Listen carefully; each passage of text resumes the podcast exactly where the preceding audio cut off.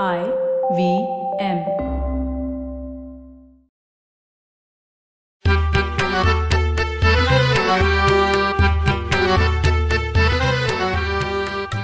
नमस्कार मंडळी मी डॉक्टर राजीव. आणि मी माणिक. माणिक काही व्यक्तींबद्दल आपण इतकं वाचलेलं असतं. म्हणजे त्यांच्या कर्तृत्वाबद्दल त्यांच्या व्यक्तिमत्वाबद्दल त्यांच्या आयुष्यातील घडामोडींबद्दल. की इतकी माहिती आपल्यापाशी गोळा झालेली असते. असं वाटतं की आपण यांना ओळखतो. अगदी खरं आहे बघ. म्हणजे प्रत्यक्ष न भेटताच ते माणूस आपल्या ओळखीचं होतं. अर्थात ही ओळख एकतर्फी असते पण लेखकाच्या लिखाणातून कवींच्या कवितेतून गाणाऱ्याच्या आवाजातून आपल्याला तो साहित्यिक किंवा कलावंत जवळचा वाटतो आपला वाटतो. हो म्हणजे एखाद्या आवडत्या लेखकाबद्दल एक प्रकारचं कुतूहल निर्माण होतं. त्या कुतूहलापोटी आपण त्याच्याबद्दलची माहिती जमवतो. तीच गोष्ट गायकाची सुद्धा. हो. त्याचा किंवा तिचा आवाज आपल्याला मोहित करतो आणि त्यातून आपण त्याची किंवा तिची माहिती काढतो. अगदी अगदी. असं करताना काही वेळा भ्रमनिरासही होतो बरं का. म्हणजे बघ मला लहानपणापासून चिमवी जोशींचा चिमणराव आवडत असे बरं का. पण चिमवी जोशींचा धीर गंभीर फोटो मी पाहिला ना तेव्हा मी अक्षरशः उडालेच.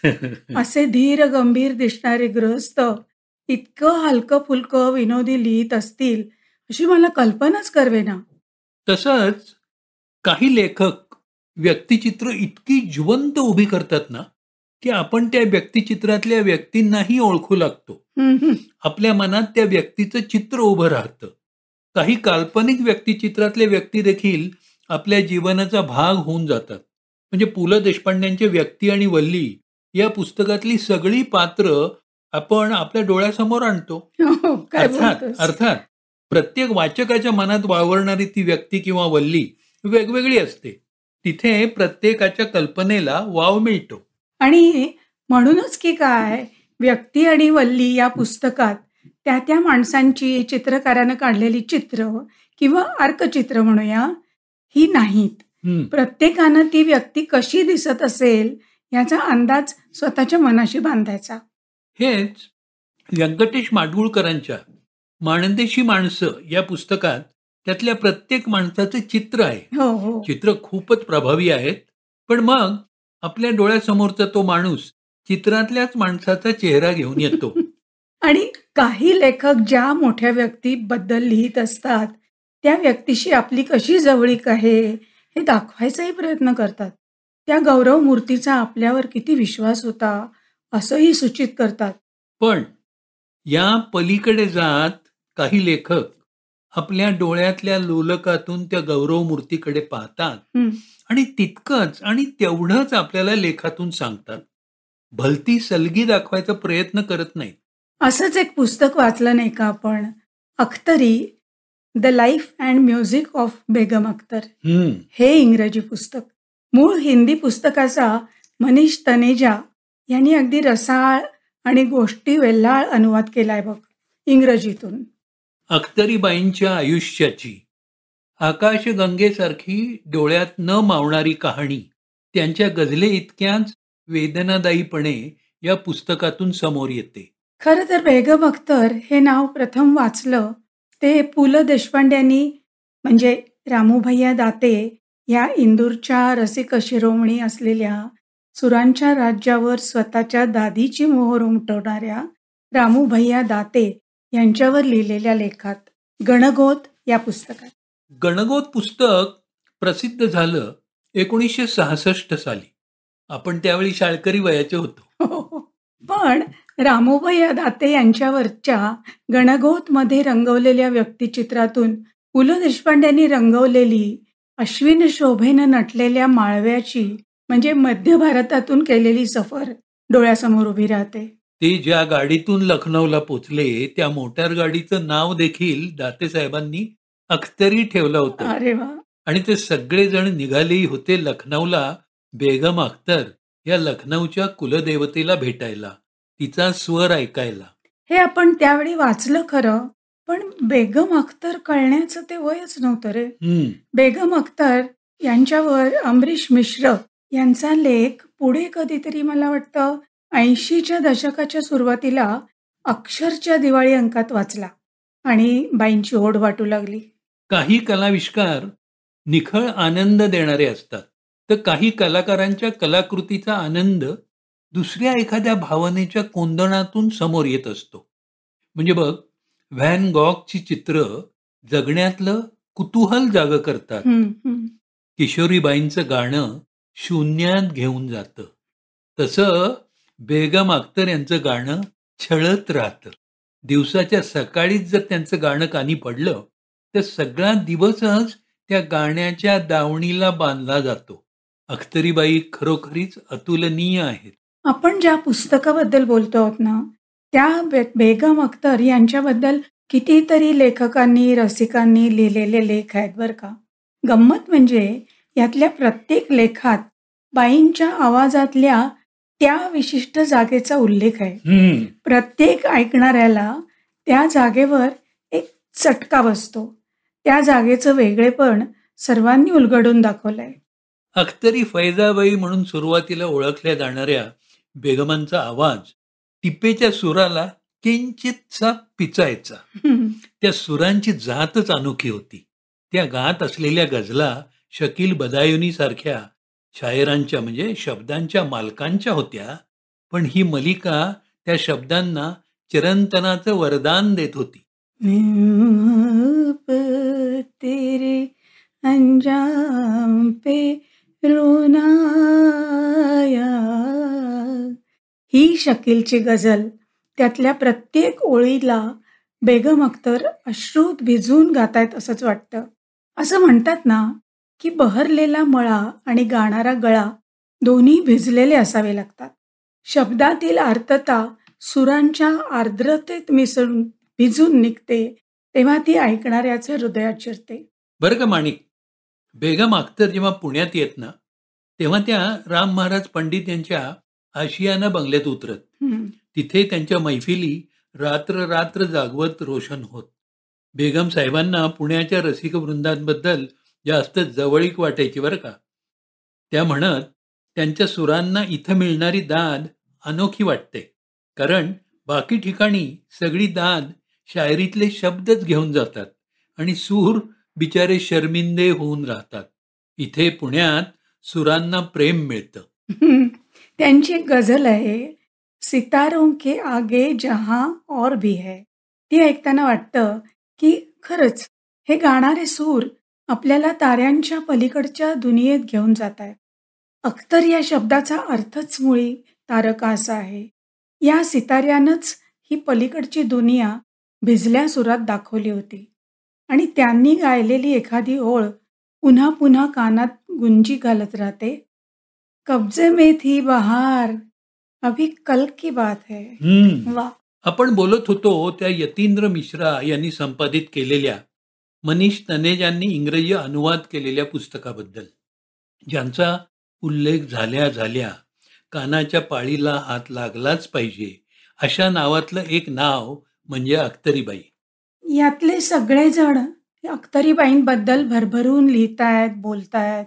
सात ऑक्टोबरला एकोणीसशे चौदा साली मुश्तरी बेगम या कलावंत स्त्रीच्या पोटी जन्मलेली ही अख्तरी. फैजाबादमधल्या गुलाबारी या भागात बालपण घालवलेली वयाच्या आठव्या वर्षापासून गाण्याची तालीम घेणारी ख्याल गायकीपासून सुरुवात करून नंतर गझल दादरा ठुमरी यांच्याकडे आकर्षित झाली. फैजाबादला लागलेल्या आगीमुळे कलकत्त्याला स्थलांतरित झाली तेव्हा ही उदयोन्मुख गायिका केवळ वीस वर्षाची होती.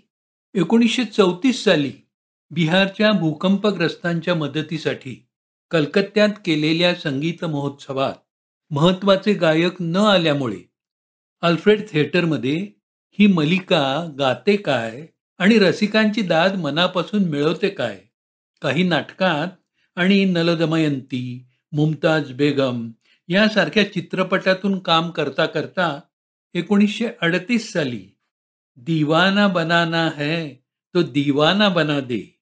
या गझलेमुळे लोकप्रियतेचं शिखर गाठते काय? आणि त्या शिखरावर आयुष्यभर विराजमान काय होते? सगळंच अभूतपूर्व आणि विस्मयकारक. एकोणीसशे अठ्ठेचाळीस साली प्रथम बेगम अख्तर रेडिओवर गायल्या आणि तेव्हापासून त्यांची कीर्ती सर्वदूर पसरली. रेडिओमधून त्यांच्या गळ्यातले सतत झुळझुळणारं गाणं स्वयंभूपणेच बाहेर यायचं. त्यांचे सूर लईंचा उपजत पदन्यास घेऊनच उमटायचे.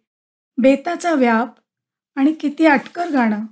अख्तरीबाईंचे सूरमयी शब्द अनपेक्षित सुरकांडी मारणारे आणि अलगद डुलत्या डहाळीवर येऊन बसणाऱ्या पाखरांसारखे मुक्काम गाठणारे. त्यातली मोहकता पीसभर देखील सुटू न देणारे. पु ल देशपांड्यांनी बेगम अख्तरच्या आवाजाबद्दल लिहिलंय की जशी ताजमहालची संगमरवराशिवाय इतर कुठल्याही घडणीत कल्पनाच करता येत नाही तशीच काही गझलांची बेगम अख्तरच्या आवाजाखेरीज दुसऱ्या आवाजात स्वीकृतीच शक्य नाही. हो. मेरे हम नफज मेरे हम नवा. या गझलेबद्दल देखील असंच म्हणता येईल. ती ऐकावी फक्त बेगम अख्तरच्याच आवाजात. काही शब्दांचे उच्चार ते आपल्या खास अंदाजाने करतात. आणि बुलंद या शब्दाचा उच्चार बलंद असा होतो. मेरा अज्म इतना बलंद है. अशी या गझलेतली एक ओळ गाताना एक वेगळा माहोल मनात तयार होतो. उर्दू शायरीच्या दालनात एका दिव्य क्षणी प्रवेश केलेल्या बेगम अख्तरना गालिब मीर गवसले आणि कुठेतरी तरुण अख्तरीच्या अंतर्यामीच्या करुण सुरांना साथ देणारे शब्द त्यांना सापडले. आंतरिक वेदनेच्या हुंकारांना गजलातून वाट सापडली. तसंच शौकत बेहजाद यांच्यासारख्या शायरांना आपल्या शब्दांना अख्तरीचा सूर लाभल्याची धन्यता वाटायला लागली. समसमा संयोग दाखला. बेहजाद साहेबांची अख्तरीबाईंना नावा गझल दिल्याची वार्ता लखनौभर व्हायची. आणि अख्तर मंजिलची मैफिल तुडुंब भरायची. हो. गाण्यापूर्वीचा सुरांचा अनुनय हा अवगुंठनासारखा असतो.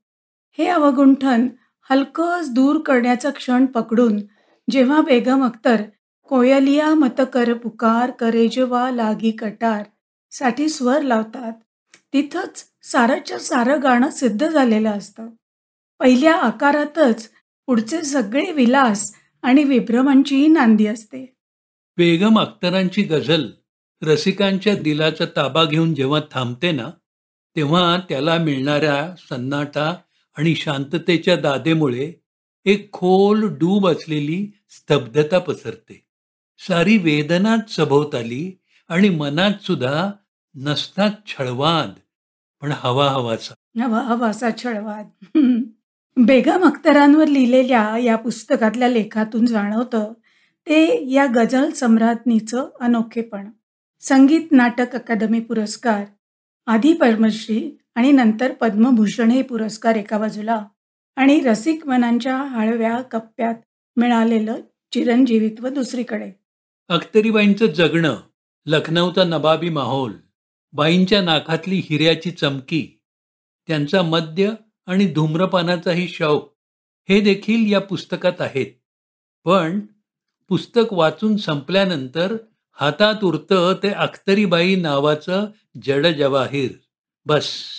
शाळकरी वयात बेगम अख्तर हे नाव समजलं. नंतर तिशीत त्यांच्यावरचा लेख वाचून बाईंची ओढ वाटू लागली. नंतर हळूहळू बेगम अख्तर या अभूतपूर्व आवाजाचं वेड लागलं. हम्म.